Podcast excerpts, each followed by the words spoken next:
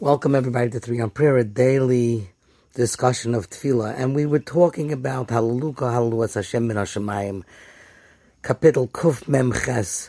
And we said that the original, the beginning part talks about the celestial spheres, those that are in the upper heavens and those that are high in Shemayim, but were considered part of the Aretz technically.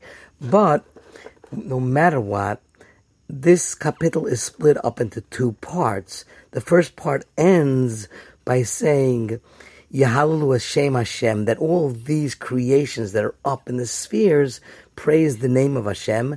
Kihu tziva v'nivra'u. He commanded, and they were created. And that's the reason. Just because they're created. And then it says, Vayamidem la'ad la'olam. He, he put them forever, which really means that the earth the the basically I mean the sky and the sun and the moon and all these things that will remain forever. Chok Nosan, he put this as a almost like an eternal law or decree, v'lo and it's something that will never change.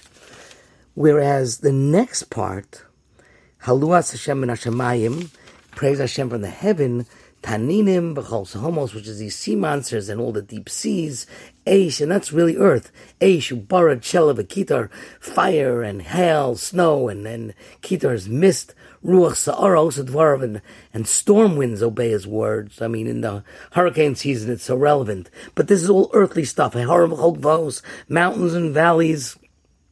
I mean, Gvos means, and hills, um, um, mountains and hills, eight razim. We're talking about uh, fruit trees and cedar trees which don't give fruit.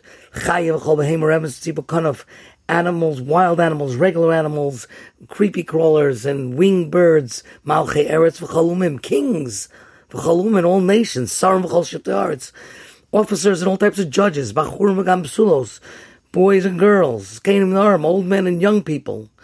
Yahal. Now let's go back as we end this. Yahalu Hashem Hashem. They'll praise the name of Hashem. Ki niskov shemo levado.